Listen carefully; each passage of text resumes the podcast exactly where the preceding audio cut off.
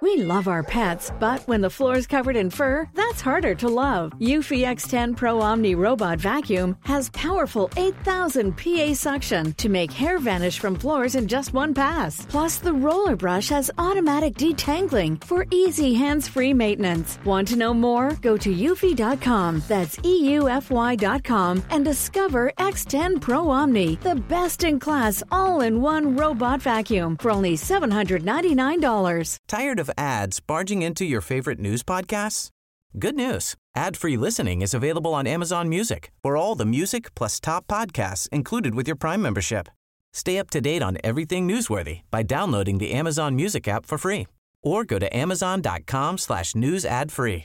That's amazon.com/newsadfree to catch up on the latest episodes without the ads. Say hello to a new era of mental health care. Cerebral is here to help you achieve your mental wellness goals with professional therapy and medication management support. 100% online. You'll experience the all-new Cerebral way, an innovative approach to mental wellness designed around you. You'll get a personalized treatment plan from a therapist, prescriber, or both in a safe and judgment-free space. Your Cerebral therapist or prescriber will outline a customized plan with clear milestones along the way, so you can get to feeling your best. With Cerebral, you're not alone in your mental health journey. We're here to empower you to live a fulfilling life. So take that first step towards a brighter future and sign up today at Cerebral.com/podcast and use code ACAST to get 15% off your first month. Offer only valid on monthly plans. Other exclusions may apply. Offer ends July 31st, 2024. See site for details.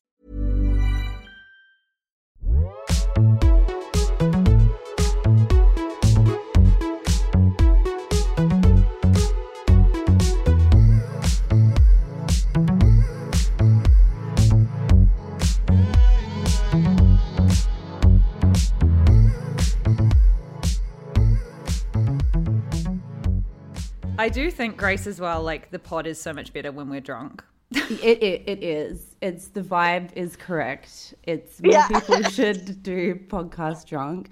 We say silly and outrageous things sometimes, but I think that's okay. Are you guys still in the magazine world? Yeah. Yeah. Clawing along. Yeah. Oh my gosh, amazing. Fellow writers. I didn't realize that you guys were also writers in your own right. That's amazing. Do you guys have books? I want a copy of your book. No, we need to release it. We need to release a book. We should do a book where each of us writes like a page each, but we don't look at it or something.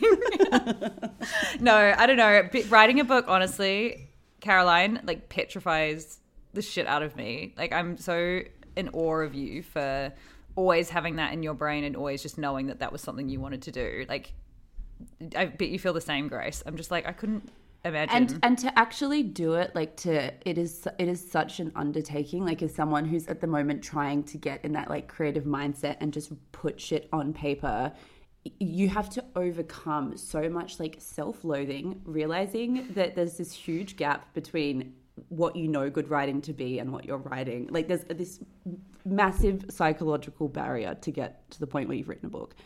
Totally. I have this line in Scammer, something like, you know, I put off writing books my whole life, or I avoided writing books my whole life by avoiding first drafts. Like I couldn't tolerate my own mediocrity.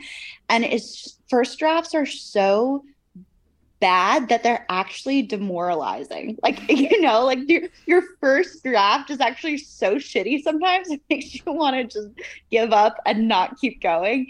And the best advice I could give any other aspiring creatives out there is advice that my favorite writing professor actually gave me and that I include in the book. He says, be your own crappy little elf. Like pretend that you're a crappy little elf making crappy little things, and just make a crappy little thing and just leave it there for yourself to find tomorrow and to fix. And that really helped a lot, thinking about it in those terms. And the second piece of advice I would have for anyone really struggling with like not just writer's block, but like writer's paralysis, is to just get angry. Like I feel like Natalie has tried to sell me out, has successfully sold me, or to varying degrees of success, sold me out 3 times in my life. But I've only ever got angry the third time, this last time. The first time was obviously when she sold that piece to The Cut. And I don't know if you've ever had any experience with addiction. You're like, we're clearly alcoholics. Were you not listening, Caroline? But if you have any other experience with addiction that you've actually overcome, unlike the alcoholism, which is the era we're currently living through. But no, it's okay. I drink like 6 days a week, no joke. But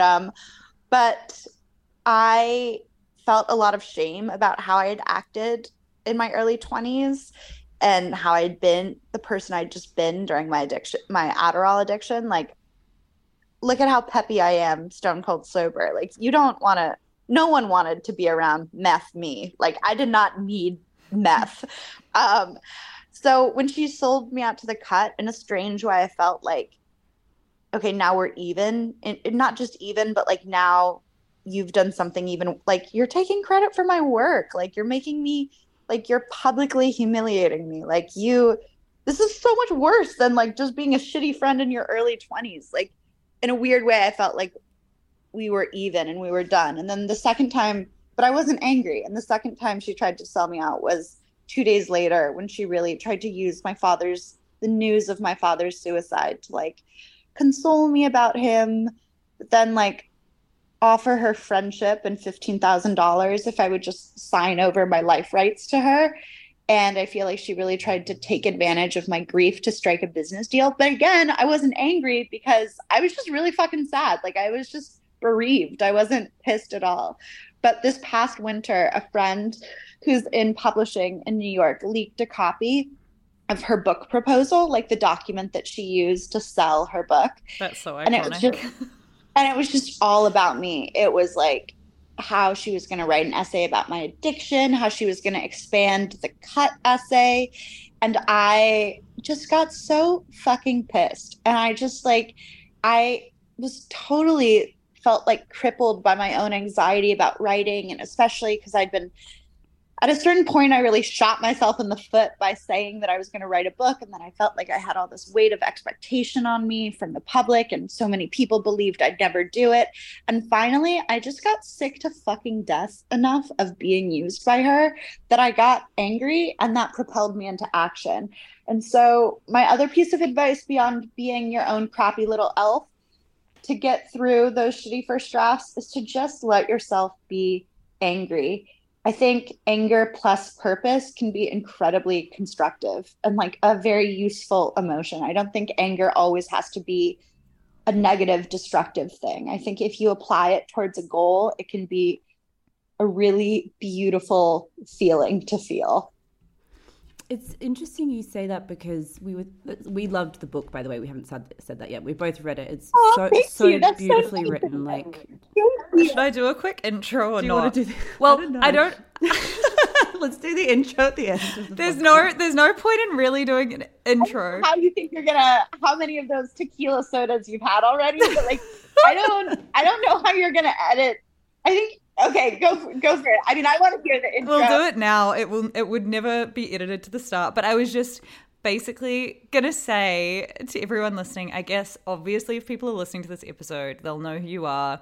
So many of our followers, I already know, fucking love you. We have such a crossover in, I think, in our energies and in our intentions. Like, someone wrote on your Instagram, intention being chaos. Yes, they were just like, a win for all the chaotic but well-intentioned women out there when you release Scammer. And I was like, that's us. It took us 4 years to release merch, and then we like accidentally scammed the girls because we didn't know how to post it to Australia, and it was arriving like 7 months later. I hate it when you accidentally scam the girls. That's the worst. I know. And when you accidentally grip the girls, that's the worst. I hate it when that happens. They were just like, hey, it's been like 7 months. I've seen everyone else with their hats, but just wondering, is mine still coming? And I was like, oh, I don't want to be annoying. Sorry. That's so sweet. You know, so many of my fans, I originally sold the book back in 2020 for $25, and lots of people asked for refunds, and like, no hard feelings. There was a goddamn pandemic. Like, some people got laid off and like genuinely needed that $25 back. So I gave it to them. But for all the girls who I accidentally grifted out there. I automatically upgraded their $25 book order to the $65 luxury first edition. And these books cost like more than $25 to make.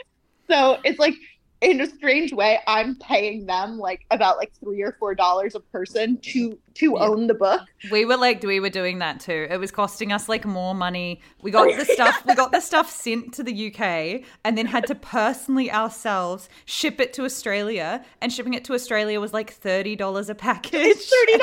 It's $30. Oh my god, literally. And oh my god, my Australian girlies are my biggest scammers, because recently I needed to save up $60,000 to like print the books myself in this like luxury first edition nice way, and like even $20,000 of that $60,000 was going towards like Italian like handcrafted paper. And anyway, the point is that I wasn't, in order to get that $60,000, I was selling tarot cards, which was like my version of a tarot card reading. I basically like wrote out definitions for like all the tarot cards and then drew them randomly. But I offered free shipping. It was just like a $15 flat rate. Those Australian girlies made a bag in terms of like all their orders and how much I like. I was like, basically like, it's not $15 to send card to Australia, but like it's definitely $2 or $3, so it wasn't like the same, you know, 40 cents that I was spending on all the anyways. Australian scammers out there, I love you so much. You guys are the only ones allowed to scam the scammer, and I'm do apologize for the times when I have scammed you. Actually, I take that part back. You've really only scammed me, and I really be expecting an apology at your earliest convenience. They can Venmo you. We'll drop it in the bio. I literally just spit out my drink when you said that. I would never. I'm slowly drinking Celsius, by the way. It's non-alcoholic, but only because it's 1:48 here. And at least it's like definitely after work drink time where you are. Yeah, no, it's okay. We understand. Sometimes we like will try and tell guests to drink early, and then we just... That's nice. Yeah, really, really peer pressuring them to do drugs. That's honestly, who doesn't want that from a podcast host? Okay, really quick. For anyone who's across you in the way of like knowing your name, kind of abstractly, maybe reading Natalie's piece in 2019 and then kind of reading like the headlines about the workshop, can you just sum up like in a chaotic timeline in like 2 minutes your life? Okay. I've been on the internet for 10 years. For the first 5 years, I was a fairy tale. I wrote these captions about my life at Cambridge as this American undergrad at this old British university. And I also developed a debilitating meth addiction while there. Legal meth. Actually, it's fully illegal in the UK. It's just as illegal as meth. But amphetamines were my drug of choice. And by my senior year, I found out that I needed tuition money. Basically, my dad was in a lot of debt, and I couldn't stay at Cambridge unless I came up with $40,000. So I hired my friend, who I loved dearly and thought loved me in return, to help me co-write 50% her words, 50% mine, co-write this document that only publishers saw. And we ended up, because I needed the money so badly, we ended up selling the most profitable version of my life. And I've had a long time to think about this, and I always think I would have sold that book had there been Adderall or no Adderall addiction. But I don't think I would have exited that book deal quite so gracelessly and immaturely had I not been high as fucking balls that year and the year afterward. I basically just told my publishers every day for 2 years that tomorrow I would turn in a book that I had no intention of writing. Finally, I don't know if you've ever done this in a relationship where you like behave so badly instead of just leaving that eventually you yourself are left. Basically, I just did that but in a professional way, which was like even more inappropriate than doing it in your romantic private life. So I'm left by my publishers. Finally, I get help for the Adderall addiction. fast forward a year and a half, which is how long it takes me to get like fully sober and like work with therapists and AA, I launched creativity workshops. These are launched fully on my Instagram stories. I don't post on my grid at all. All the posts planning these are self-deleting. The events change a lot over the 6 weeks because I'm a chaotic girly and chaos is the brand. The day that the workshops, or the weekend that the workshops happen, unfortunately, is the weekend that the two Fyre Festival documentaries are released. And this one Redditor from Scotland made this super compelling Twitter thread comparing what I had promised in my first stories with the day of, while leaving out all the stories that I posted and self-deleted, describing how the events would change, asking if people want refunds. And do you know who retweeted this Twitter thread? Jonah fucking Hill, who is now getting his come up. A fucking menace. Oh my God. He's a menace. Karma will took a long time for him to get it. Yeah. It took a while for Natalie to get it too, because after Jonah Hill retweets this Twitter thread, it gets picked up by journalists, and this headline of like, this influencer is a one-woman Fyre Festival just catches internet fire, no pun intended, with the two Fyre Festival documentaries. Meanwhile, in LA, that girl I hired to co-write the book proposal, she pitches New York Magazine, a scathing tell-all, where she not only says that she did like all the work on the book proposal, but really implies that she had built my brand for me and written all my captions about Cambridge that I had written alone without her, mainly because before I even started at Cambridge, I had bought 40,000 fake followers. And in addition to exposing that fact, she really tried to position these one-liner jokes that we wrote for an audience of no one, literal robots, as like implying that she continued doing that during the Cambridge years and therefore was like the real brains behind the whole Cambridge brand, and that I was just a silly, frivolous, evil, pretty girl. And she sells this piece. It comes out. And when the creativity workshop scandal had happened, I had really tried to fight it. Like, I tried apologizing. I canceled the tour. I gave everyone refunds, even though I thought I was providing like a really niche experience for a niche demographic. Like, yeah, there are lots of people who like would never pay $165 to like spend 6 hours with me and like have lunch and wine and cookies and coffee and goodie bags. But like, there are lots of people who would pay that and think that's like a fair price. And I should have just been like, fuck you to everyone. But instead I apologized. I tried to make it stop. So when Natalie's piece came out, I knew what wouldn't work in terms of like PR for handling it. So I, as soon as I found out she was writing the article, I started promoting that article nonstop for 10 days until it came out, until people were frothing at the goddamn mouth to read this piece. They were adding the cut to drop this piece. The girlies were feral for it. And it went absolutely viral, and I leaned into it because I knew leaning away from it brought me nothing but suffering the first time around. And my guess was correct. It was the right way to handle it PR-wise. And now my first book, Scammer, just came out to rave reviews, and people don't like Natalie's books. So karma will get you. Karma will get you. It's coming for Jonah Hill just like it came for Natalie. So That's how I would explain myself. That was probably 6 minutes, but I tried my best.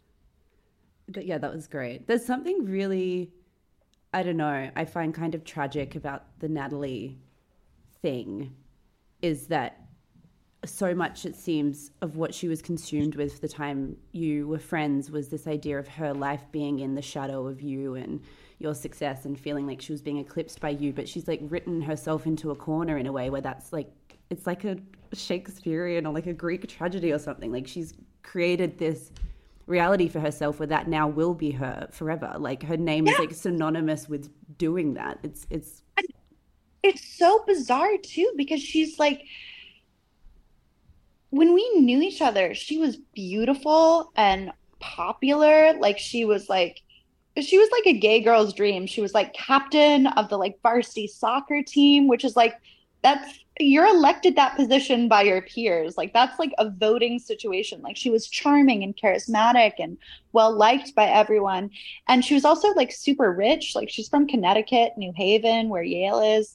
I've been to her house several times. It's like this gorgeous old townhouse. I wouldn't call it a mansion, but like, it's not a mansion. Like, her little sister went to Brown. She's like a writing Nepo baby. Like, her aunt is the editor-in-chief of O Magazine and like got her all her first jobs, and like her family has all these connections, and like she's just so rich and like well off socially. And it was just really bizarre to me that she felt like she needed to make herself uglier and less charming and like mousier and dowdier just to like be liked as a character.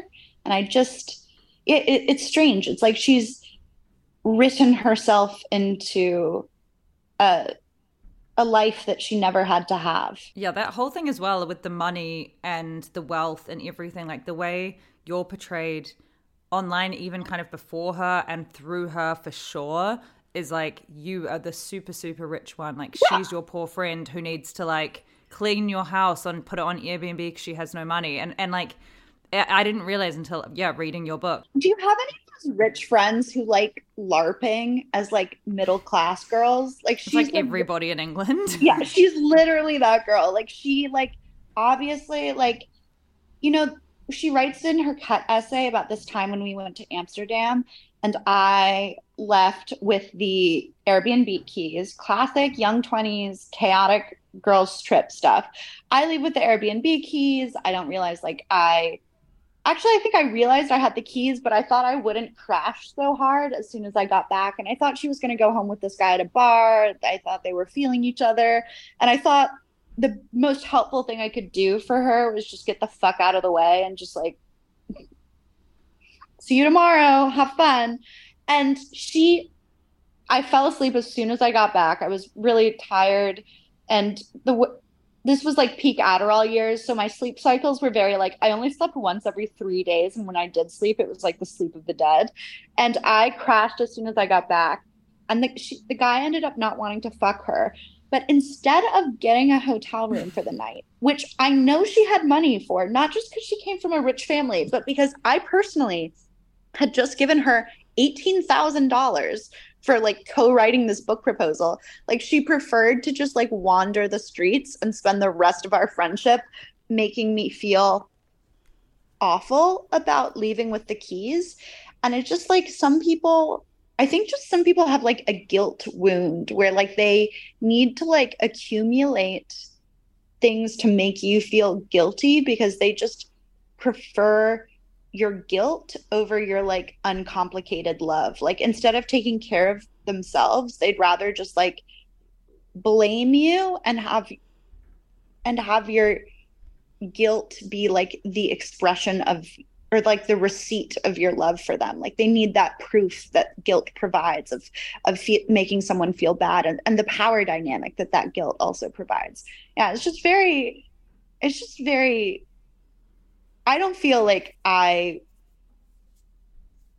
feel like I was definitely the addict and parts of that were toxic, but like, I definitely, you know, all the things she is mad at me for doing, I did 8 years ago, high as a kite, and all the things I'm mad at her for doing, she's done within the past 6 months to 3 years, stone cold sober. And like, that's how I feel about that.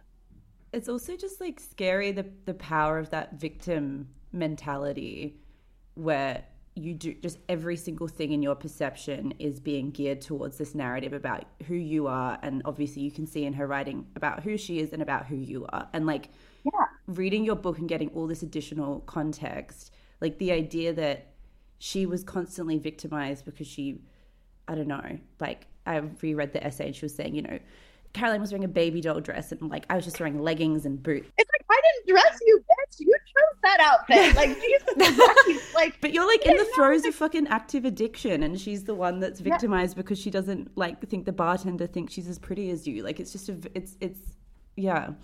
it's crazy. The Amsterdam story, I can't. Like, I remember reading it in 2019. I remember reading the essay coming to this with like completely fresh eyes, like fucking the whole world. It was like the most read article on The Cut in 2019. Yeah. Obviously, thanks to you promoting it for so much.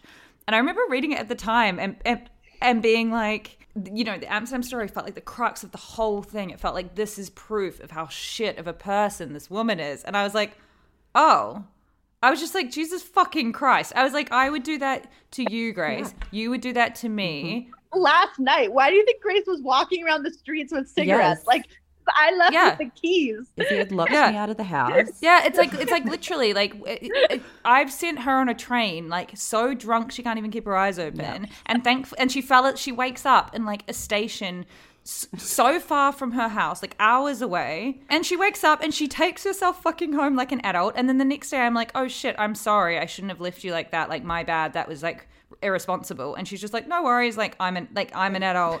It's so crazy, like for anyone who's like we were adults in downtown Amsterdam. Like, find yourself a fucking like hostel, like, and if not like a 30 euro in a hostel, I don't know, spend 120 euro to like have a nice hotel and get yourself room service. Like, you just got paid 18 grand, like make something out of it. Like, just stop.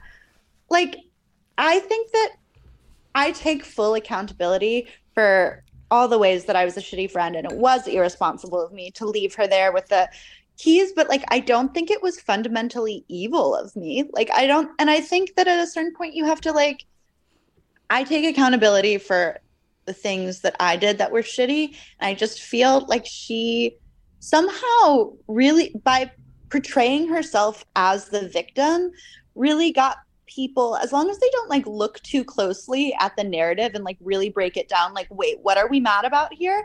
She did a really good job of making me seem like I never take accountability, while somehow like actually blaming all of her like bad decisions on me. Like, everything from like what she wore that day to like whether or not the bartender wanted to fuck her to like why she was incapable of getting a hotel room in downtown Amsterdam. Also, I Googled it.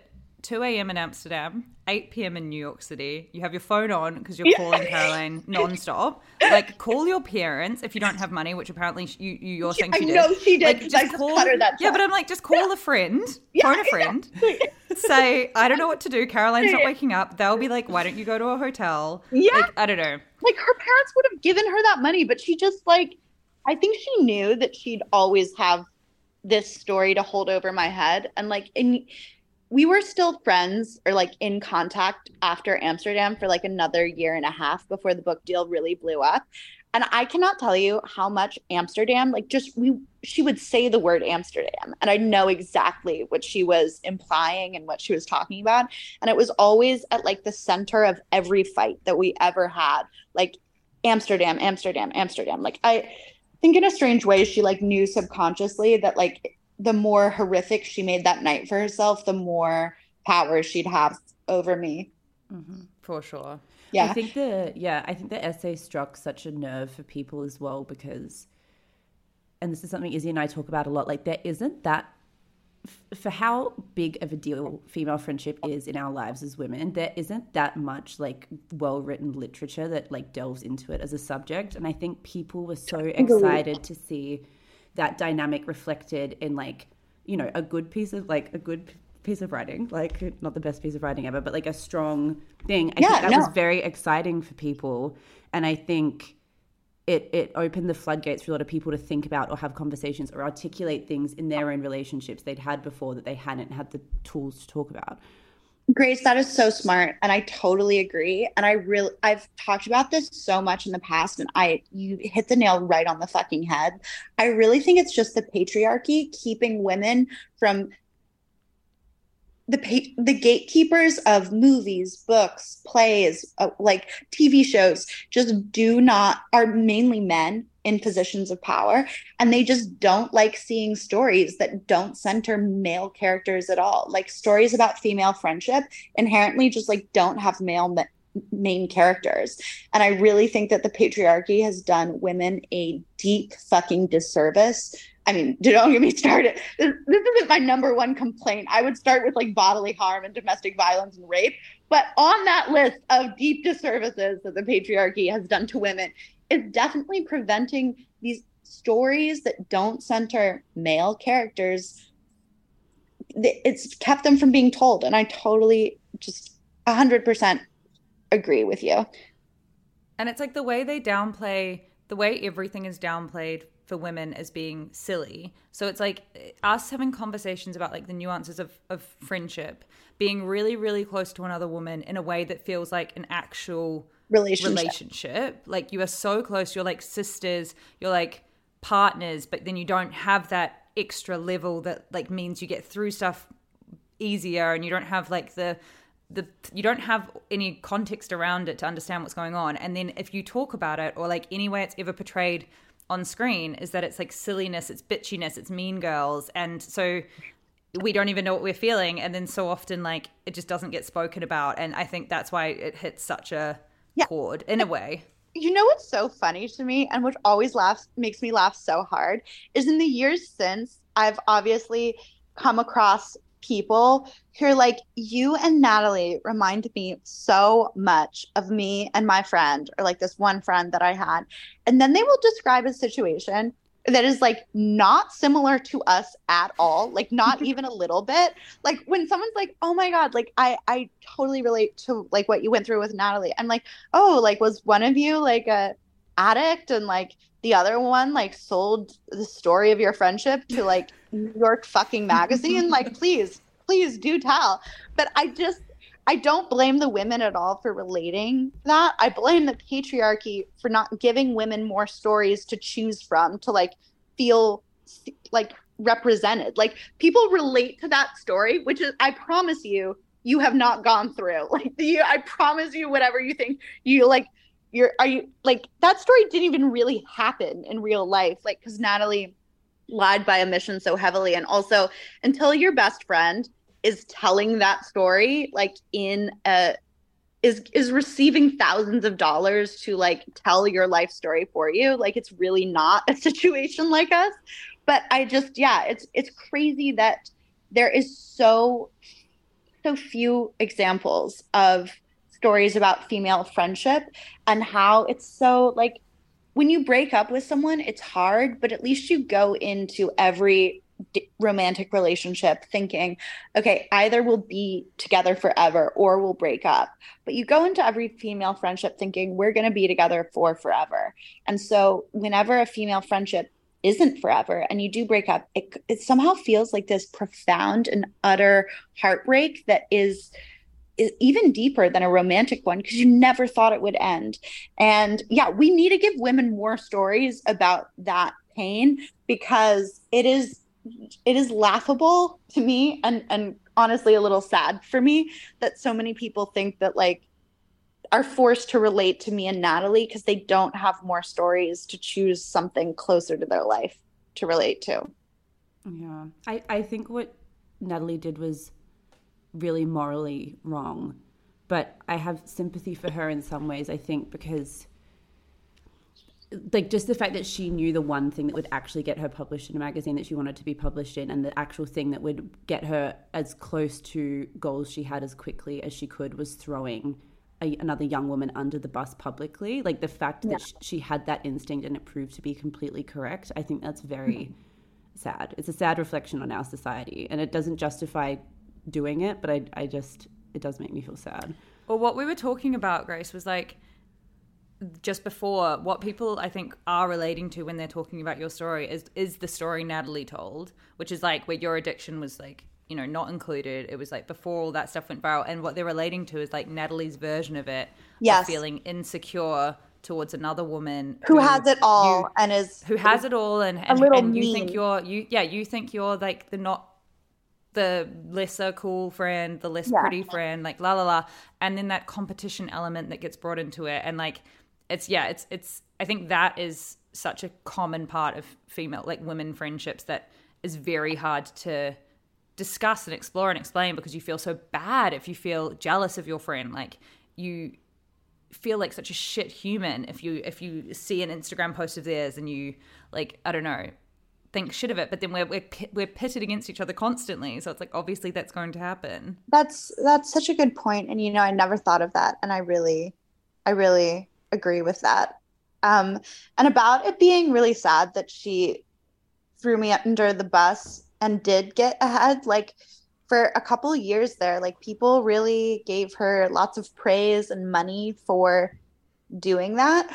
But I find it real, and I agreed with you for a while. I was like, how is she allowed to, like, how, I know life isn't fair, but like, this feels really unfair in terms of like her winning and just like the people who like hurt others to get ahead, like coming out on top.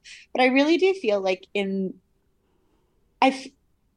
not just with like the difference in how our books have been reviewed, I also just think looking ahead even more long term, I think her punishment is like exactly fair. Like, she did it to like get ahead, and she did get ahead, and she did get paid, but now she'll never be able to escape my name. Like, all of, even the, you know, like her, the few articles that have been written about her new book, like, they all include my first and last name in the headline. Some of them even include like cover photos of me to like promote it. Like, a lot of them like talk about my book in equal measure.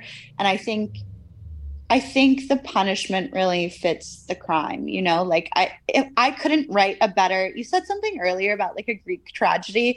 Like, I couldn't, if I were writing like a fairy tale punishment for like what this, if you do someone wrong like this, like what is the curse that you'll be left with, it would be that you'll never be able to like escape their name, having thought that you could like throw them under the bus to get ahead. It's like, and now this will stay with you forever, and you'll always be forced to be defined by that moment.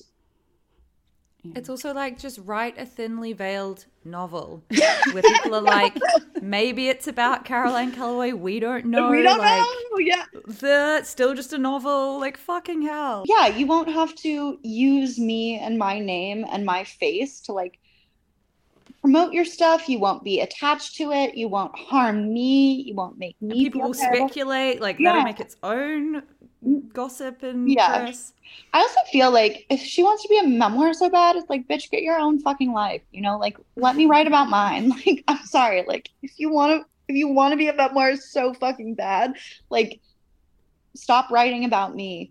You know, but have you guys ever had any friend breakups that really affected you deeply? I had one kind of recently. Oh my god. Well, not recently, in like 2020. Okay. But it's a really, I think with friendship breakups, it's so hard because so often so much goes unsaid. And it's like reading Natalie's essay. Me and Grace were just talking about this. Reading Natalie's essay, her version of events is so different to your version of events in your friendship. Like, everything you guys were taking from each other was like, so she thought completely differently to the way you thought about your friendship. Like, she thought you didn't even like her. You were using her. You say in your book, you were like actually in love with her. Yeah. Like, it's also, and I think that's the hard part with like sisters and with boyfriends. You scream it out. You scream at each other. You tell them everything. They fucking know what's going on because you're like forced to do that. And with friendships, like, yeah, my friendship with my friend just ended because I felt like she was a shitty friend when I was going through a rough time. She thought I was like quite heavily depressed, so I was being quite crazy, but like she just thought I was being crazy and just kind of, we just cut each other off. And it's like, she still never knows to this day what I was going through at that time, which if she did know, she would understand why I was like needing extra support at the time. Like, we just have never talked again. And she would have been like a bridesmaid at my wedding, should I ever have one. Yeah, that's so, so rough. I'm so sorry. Yeah, it's just crazy, isn't it?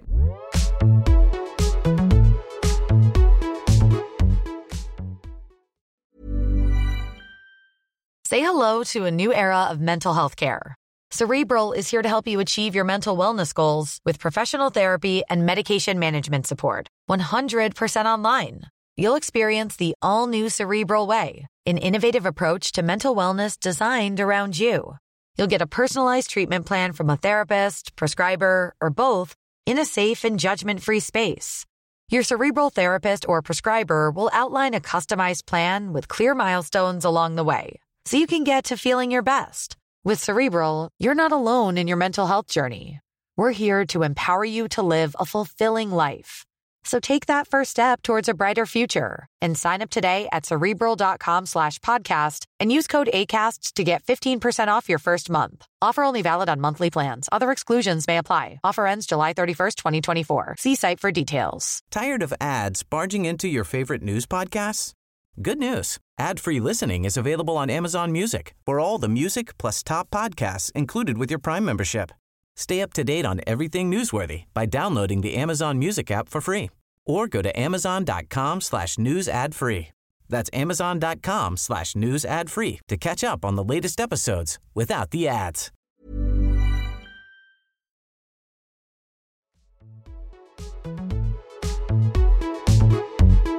Had you ever told her how you felt or was writing it in Scammer the first time she would have read that?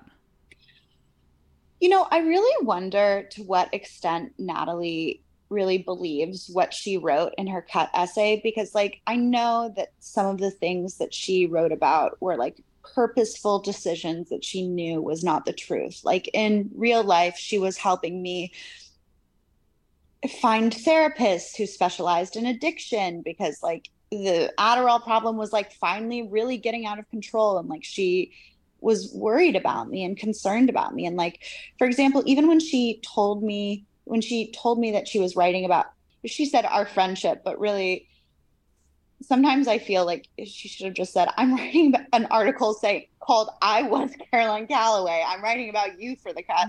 But that's small potatoes.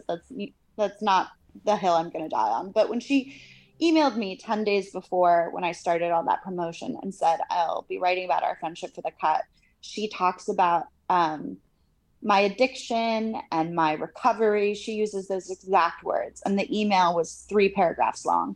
And then, you know, in her 5,000-word essay, she doesn't use the word addiction or recovery once. And, you know, she makes my Adderall usage sound just like the cocktails I'm drinking in that essay. Oh, I'm having a beer in this scene. I'm taking an Adderall in this scene. Like, it's really not presented as a disease. Whereas, like, I know both from my experience at the time of those memories that we were living through and her helping me find those addiction specialists to up until 10 days before the essay was published, I know the way that we related behind the scenes was not the way that she wrote about in her essay. Or even another great example is, as part of my, like, I never went to AA meetings, but I worked with 3 different therapists 3 days a week for like 18 months who specialized in like AA based addiction treatment. And one of the steps from AA that I did end up doing was, I think it's step 10, but I could have the number right because I didn't do them in order, but it's the step where you make amends. And you make a cataloged list of every way that you ever hurt someone. And I sent Natalie this is like a year and a half before her Cut essay. We haven't spoken for a year and a half, but like her essay is a year and a half off. And the creativity workshops haven't happened yet. She doesn't know that someday she'll have a chance to, like, my reputation is still as a fairy tale at this point. And I sent her this bulleted long email of apologizing for Amsterdam, among many other things that I did, even just things like failing to, like, ask her how her day was for like months at a time, because I was just really in my own shit. And I also offered to be friends again because I still really loved her. And I loved a version of her that may never have existed, but I definitely loved that person for sure. Offered to be friends again. And she said, no, I don't want to be friends. And I don't accept your apology, which is fine. That's like part of the AA making amends things. Like, if people don't want to give you a chance to change, or even if they don't accept the apology, like, this isn't about closure for you. It's about giving the people that you harmed closure and offering and doing something for them, not doing something for yourself. So whatever, I dropped it. We never contacted each other again until she emailed me about the Cut essay. But in her Cut essay, she's very careful to say, the last time I saw Caroline, she was like 2 hours late and gave me used Glossier makeup and a check that bounced. And then she goes from that scene to present day and made it seem like the last time we saw each other in person was the last time we spoke. Whereas, like, if she said, like, the last time I ever spoke to Caroline or talked to her, it would have to have been, you know, as part of my, like, AA informed recovery process. And I just yeah, this is all to say is that, like, I'm having lived through these events and also having, like, seen the way that she manipulated things that I know she was aware of. Like, I know she was aware of the amends things. We talked about it. I know she was aware of the addiction and recovery because she said it to me behind the scenes but wouldn't say it publicly.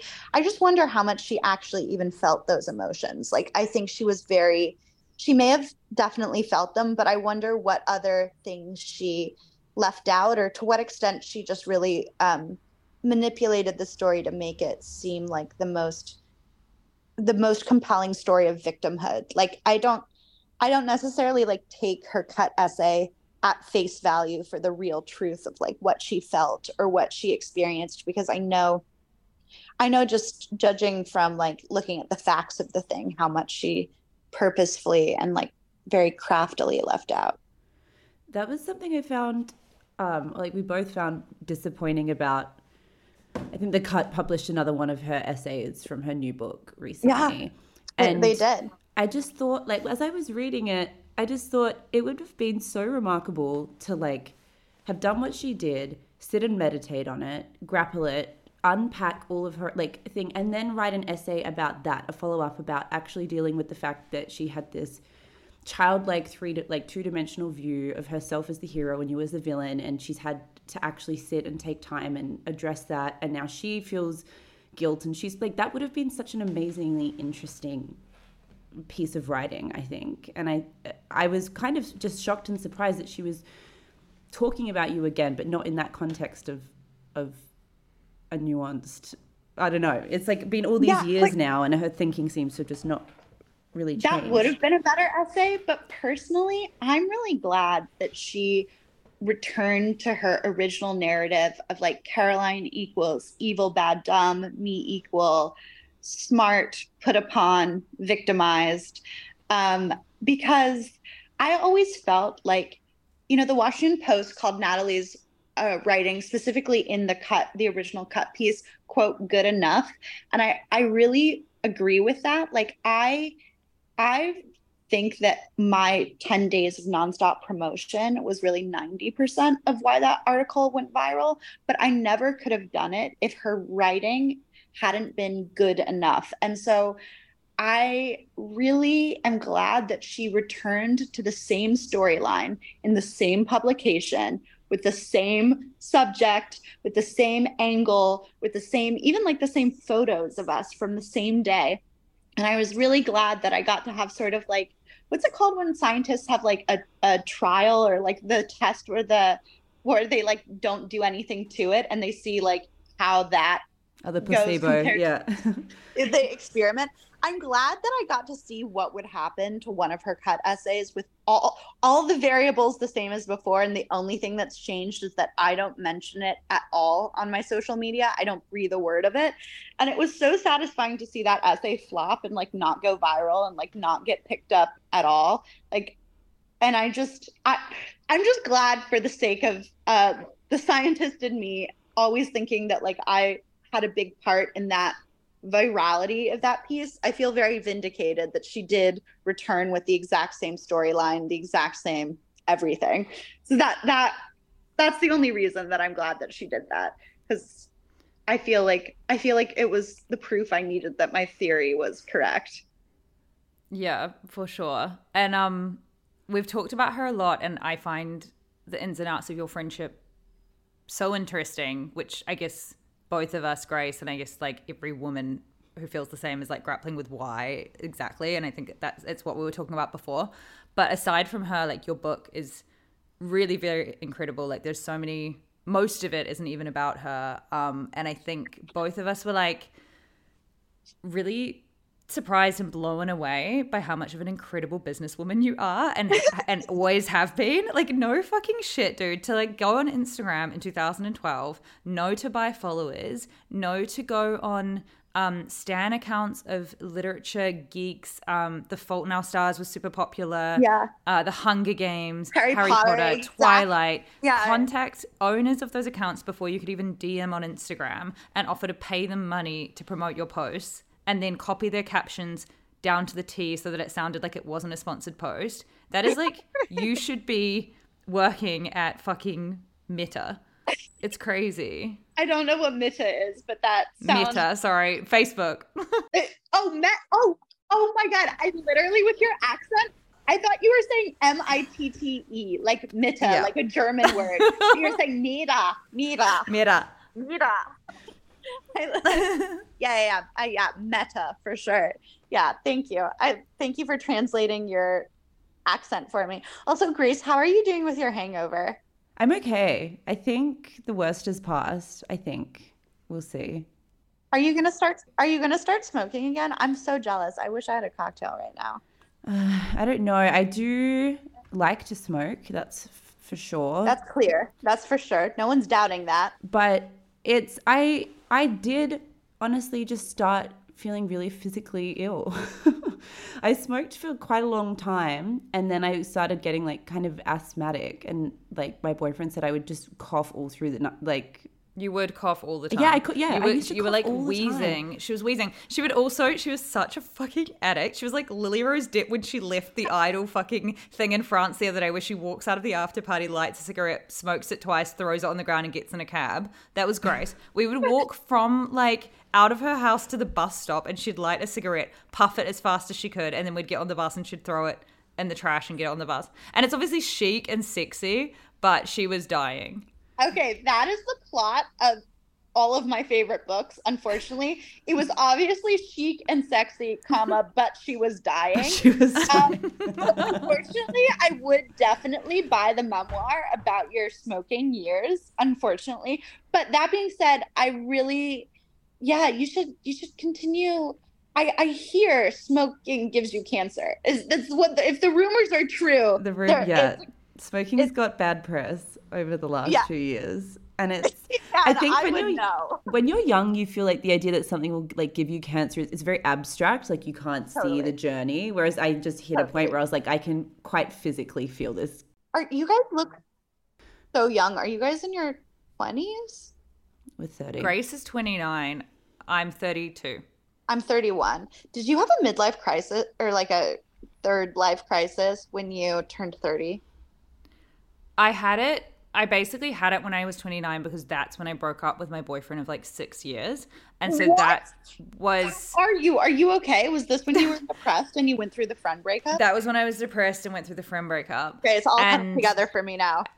We'd just moved to London, and it was a rough time. Grace was there through the thick of the thin of it, and it wasn't Adderall, but it was intense, and I feel for her, like still to this day, of how fucking like it was awful. But I was like a mess, and we're on the other side of the world, no family. Like I was literally calling her and texting her at like all hours of the day. She was in Paris on New Year's Eve, and I was at her house alone, and she was like on literal suicide watch, remember? I had invited her to Paris just to clear my name. Yeah. I was like, Grace, I'm not going to commit suicide, okay? I've ordered pizza. I'm watching a movie. I'm okay. She's like, and she was like, such a good friend. She left me alone on New Year's Eve. No. You were trying to make me come to Paris. But, and I was like, go. I lied to you and said I was hanging out with friends. But anyway, it was like the depths of our first winter in London, and it was literally just before COVID. So like Izzy was fucking trying to move into share houses. The press was all about this pandemic, trying to figure out which country to be. It was the most fucking chaotic thing ever.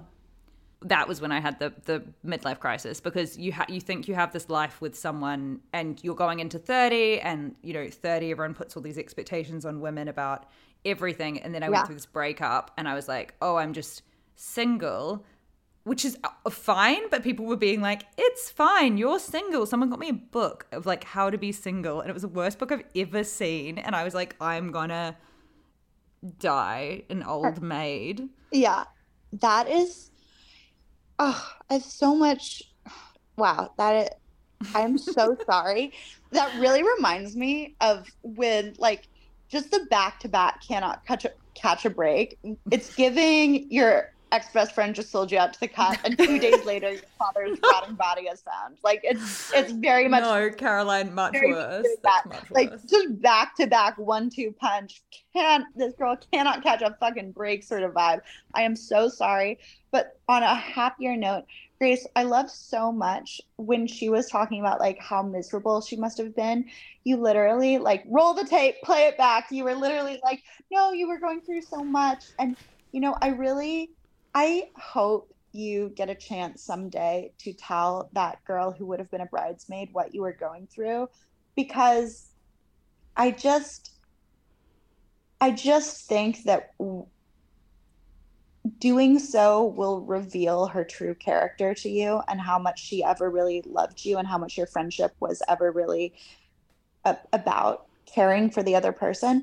Because, you know, like, yeah, I was terrible during my addiction. And yeah, like I was a self-obsessed little meth head for like a solid 2 to 3 years. But like my best friends, like even like the people who I like thanked first in the acknowledgement, who like edited, my number one editor on the book was like a friend from Cambridge. And like my best friends to this day were like with me during those years, and like did not leave me because I was going through a hard time. Like they all understood that I like very much had a pill problem, and that they were like just worried about me. And like, you know, I think it's really easy to, you know, want a guy or a girl who doesn't want you back. I'm not saying that I've never wanted someone who doesn't want me, but I also have never, it's never failed to amaze me, the like serenity and just closure that comes from realizing that's like, you know, it was never going to work if that person didn't really love you. Like what Grace just did is the correct response. Like there actually is a correct response, and it is, no, I was really worried about you. You were going through a really hard time, even though you do feel guilt about how you acted. And like all of my real friends to this day, like they were just worried about me, and they don't hold it against me. And like, I just hope you get a chance to tell that girl what you were really going through, because it will just be so revealing of like what was ever meant to be. Because if she doesn't know, she never got a chance to like know, and that's sad, because, you know, maybe she really does love you and she would understand. But if she doesn't, good riddance. Like, I'm sorry, she was never meant to be a bridesmaid at your wedding. If she's like, no, but what about me? Like, that is like not okay. The abstract wedding as well. The abstract wedding, the Schrodinger's wedding of it all. If you were to get married, do you guys want to get married and have kids? I'm getting married next year, and I'm really freaking out about it. I'm having my freak out turning 30, getting like all life is all just feeling a bit too adult and too real and too serious at the moment. It's all a bit much.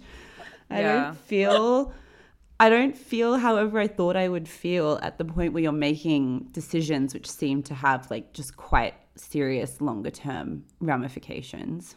You're incredibly logical and like in a way that most people should be. Like you're like, I'm in love, but marriage is forever and crazy and random. Like it all, the way you think makes complete sense, because it's just like, why are we having this like old school ceremony where we're spending all this money to have like this weird kind of little event, and everyone gets divorced? Like you think very logically, and I think it's good to think so much about something like this, because so many people just don't. The thing that is in my head that tortures me, that I keep bringing up all the time, is like, and this was so funny because I was talking to Zach about this the other night. I was like, the thing is, if we get married, then like give or take, we kind of are committing to knowing what we're going to be doing every day between now and when we die. And he was like, you fucking wish that was true. Like he was like, I promise that like that, like that's a crazy.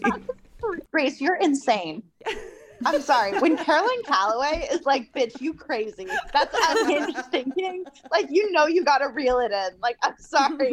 That's like, that's too crazy. The anxiety is anxiety. The anxiety is just like full bolt out the gate. She's medication, girly. Like, I also have anxiety, but like I found medication. I'm on gabapentin. I don't know if you've ever had a pill problem, but you should not take anything in the benzodiazepine family.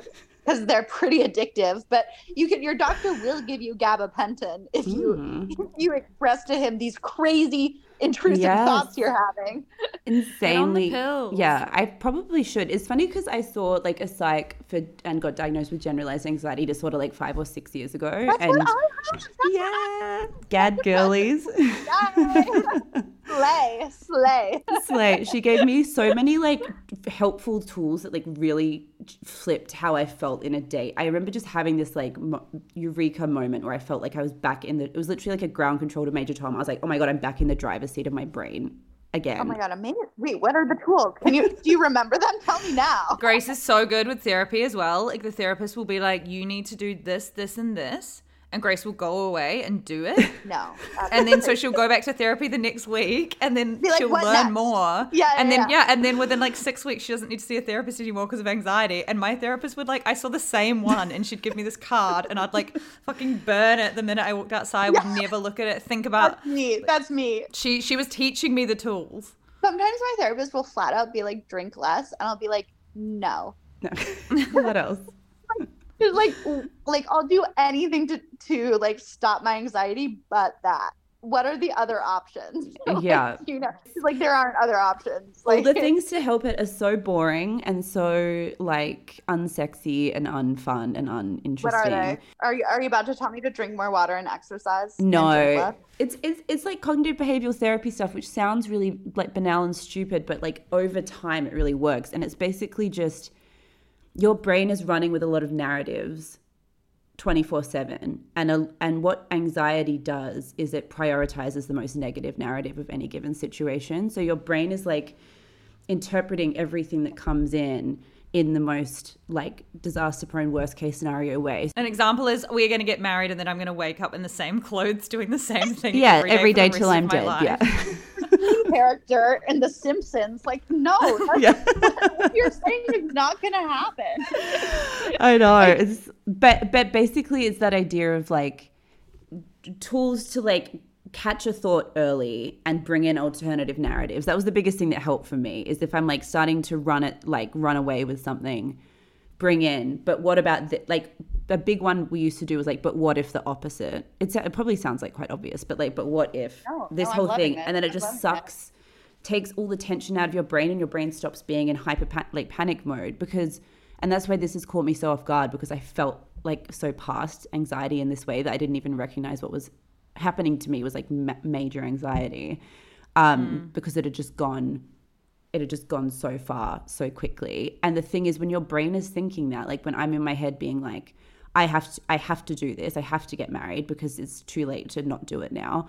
And it also means knowing what I'm going to be doing every day until I die. Like your body is in like panic, chaos, crisis mode 24/7. Like you're so on edge. So then everything else that you're doing feels so unmanageable and so like terrifying. And yeah, it sucks. You know, I think you should really consider medication. Drugs. Yeah. I think you should really consider a lobotomy because these problems are electric shock therapy. It's too late for you. Just, you know, go gently into that dark night. Like there's nothing to be done. Just straight up lobotomy. Yeah.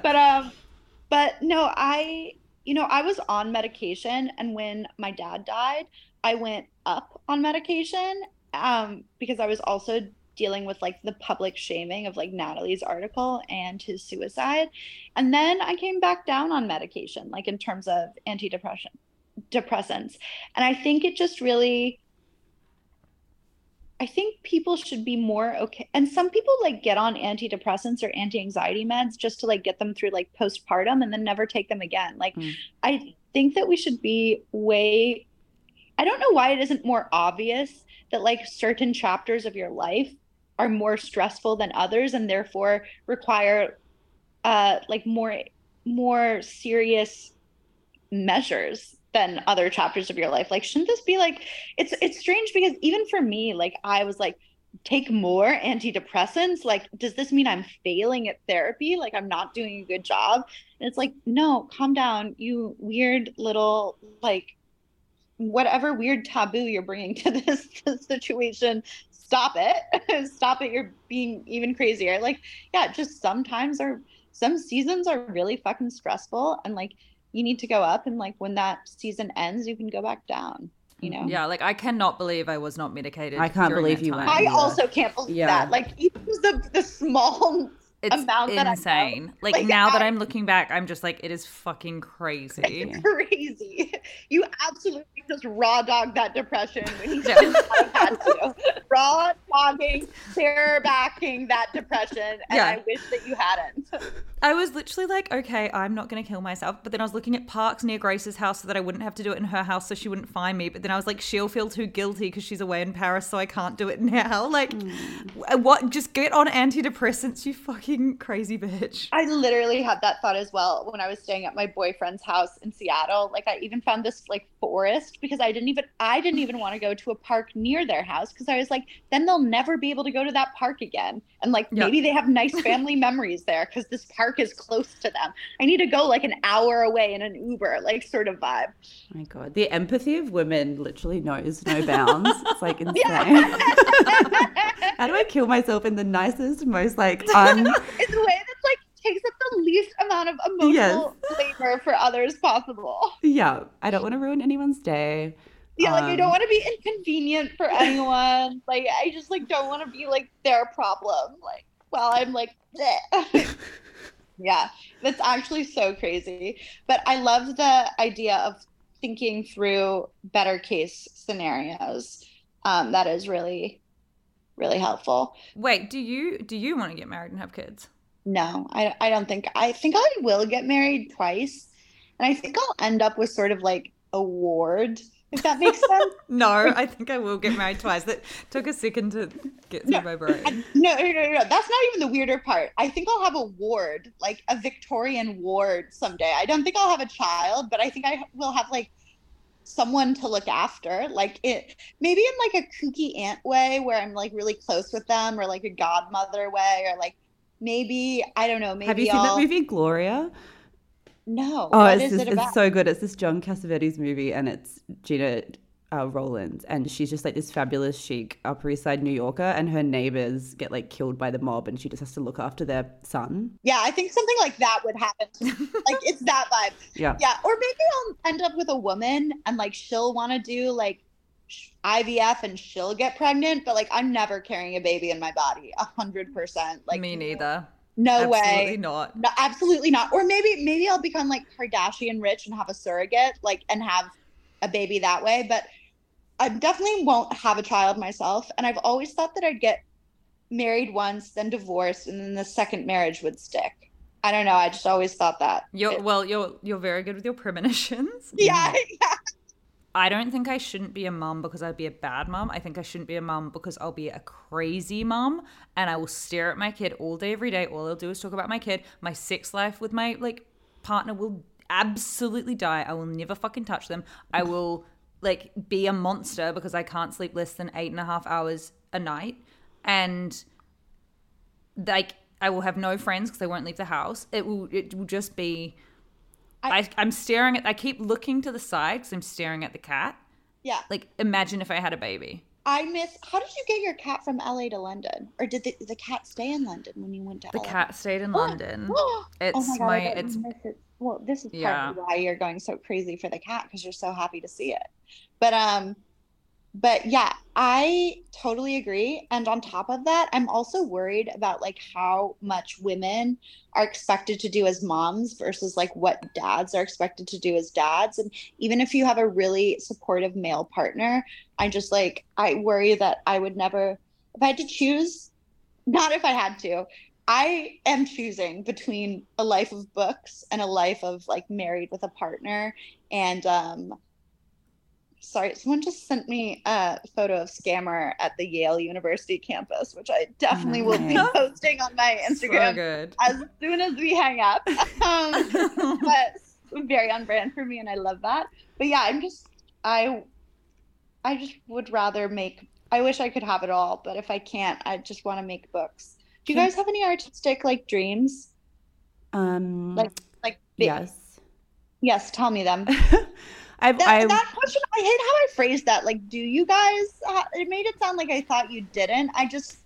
If you had different dreams, I just wanted to make space for you to share that as well. Like, what are your big dreams is how I should have phrased that. I just wanted to say really quickly before we go on to that is that I will send you a link to this interview Zadie Smith did with Gentlewoman, and she talks about this thing of there is no role models for women who love literature of like how to be a writer and have children. It's either like Charles Dickens, who had 10 children but obviously never saw them, or like a Virginia Woolf who sacrificed, like name whoever, sacrificed having like a traditional family for her books.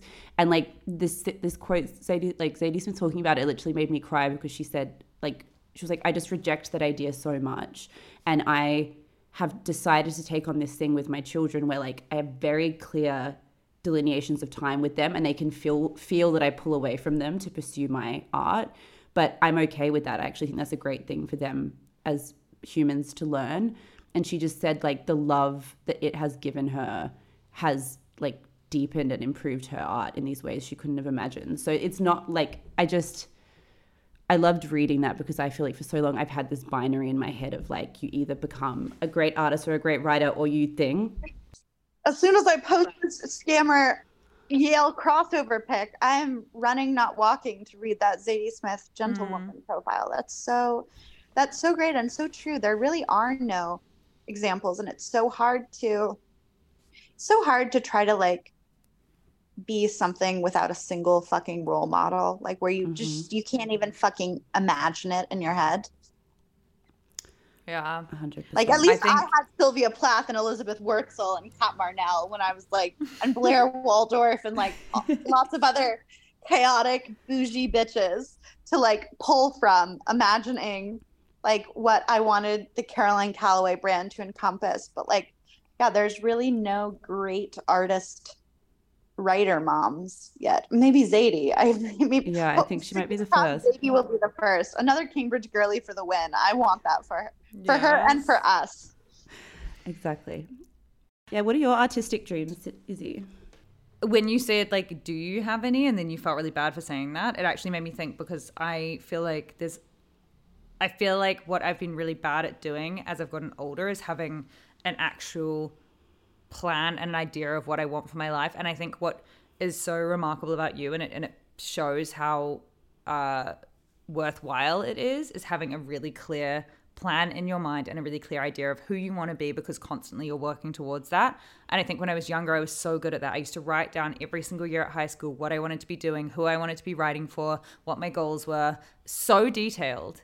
And it all came true. Like I would look at it and just be like, now I write at this magazine, now I work for that. And then in recent years, it's just become more and more kind of like vague things that I want to accomplish. Specificity. Like that is where. Or even like things where it's just like things that you want to accomplish, but then you interrogate whether you actually do want to accomplish them or you just think you do because that's what other writers have done before you, but actually you don't even give a fuck about it, and that's why you're not working towards it subconsciously. I think both of us, me and Grace, recently have just been like really trying to sit back and strip away from everything else, all of these outside noises, all of these other people around us who are doing similar jobs and successful at this and successful at that, and be like, what is it that we actually want to achieve? And I think what is so funny about it is I wanted to write a book when I was like a kid.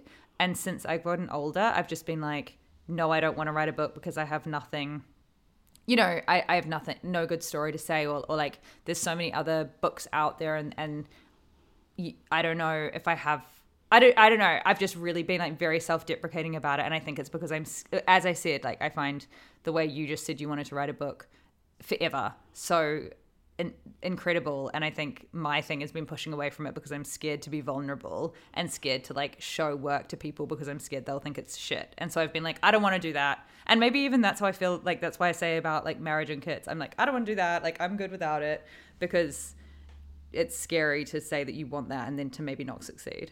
Dude, first of all, can I just say how much I genuinely enjoy you guys? And I really hope that we stay friends after this podcast. I think you guys are great people, and like Grace, Izzy, you are a vibe and a half. And Grace, if you are this great hungover, like I can't wait to see you pulling a Lily Rose Depp, smoking like 3 cigarettes at once. Oh, the only time that year you will smoke, because it's not a chronic thing, because we hate cancer.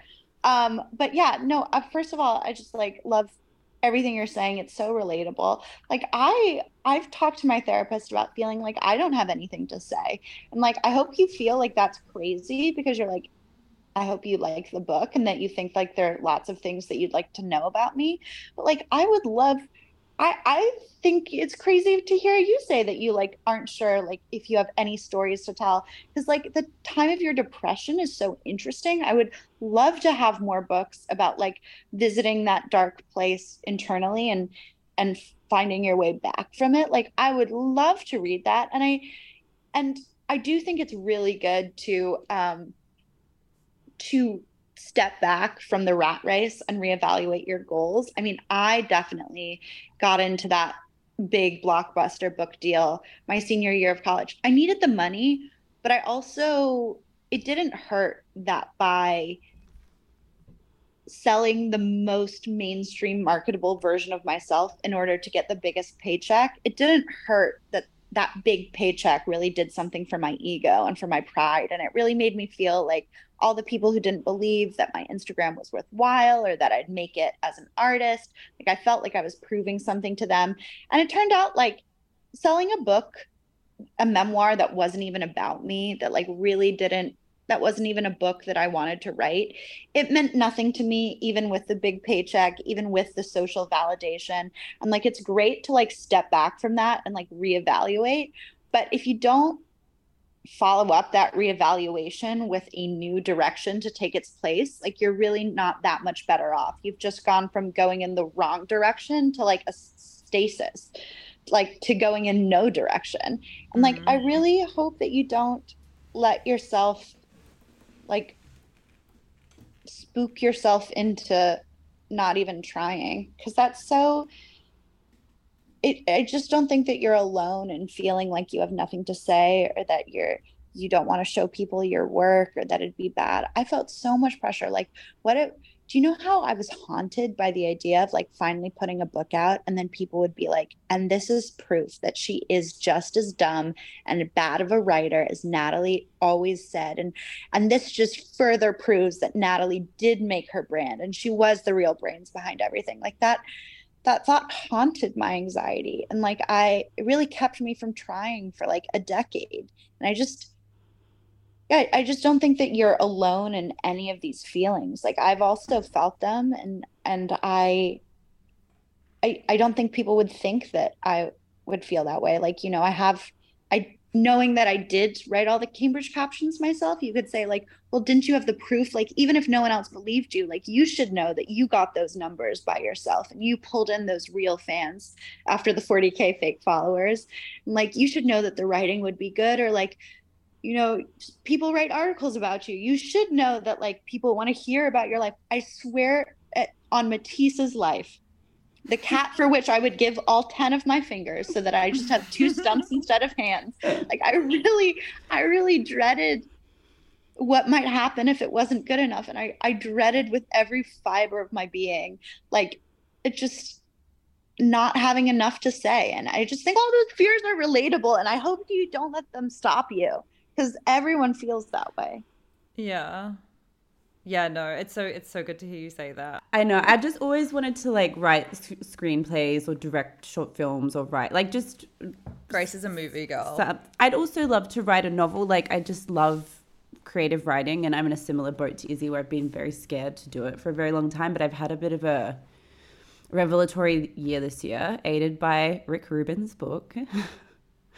Who the fuck is Rick Rubin? Okay, I didn't have any idea. My friend bought it for me for my birthday, and he's like the founder of Def Jam Recordings, this amazing record producer, but his whole thing is about creativity. Like he basically, in Jay-Z's 99 Problems, right? He was the one that made him go, what did it say? The great story, Izzy. Amazing. The bit at the start. This is empty now, and this was two shots. Yeah. It's like I got 99 problems, but a bitch ain't one. Hit me, and then the beat comes in. That was him. That is a really good part of the song. I'm sorry I gave you shit about that. And then he wrote a whole book, and then me and Grace have read it, and it's just basically like a little bit corny, a little bit self-help, but basically being like, remove everything from the creative process and just create. Yeah. Back to you guys. Please, in our group chat, send me the title of this book. Yes, like, please send that along. Okay, so you want to do a screenplay on a novel, and what about you, Izzy? Yeah. A book? Oh, it sounds like a book. Probably that. Yeah, not screenplay, probably a book at some point. But would it be a memoir or a novel? I hope it's a memoir, but whatever. Well, to be honest, I have been working on like a book of essays about growing up in New Zealand in the 2000s, and just like different essays about different things, which it's basically just stories that I went through. But I don't know. But it's just like it's nice just working for, like, as Grace said, kind of doing it to do it, and even if it goes nowhere, it's so nice writing. Don't you think? Oh, it's the best feeling ever. Yeah. Let's say goodbye officially. The only three things I want from your viewers is that they be their own crappy little elf, that they're not afraid of their anger because it can help push through blocks. And please, in future episodes, help Grace write her screenplay and her novel. And please help Izzy write her books. Because now you guys know what their artistic dreams are. And hopefully all your scammer girlies in Australia and elsewhere will rally to the cause. And now they can help you along. Caroline, and you'll have me. You have my number. I love you too. I genuinely had so much fun with you. Thank you. Bye, Caroline. Thank you so much. Bye.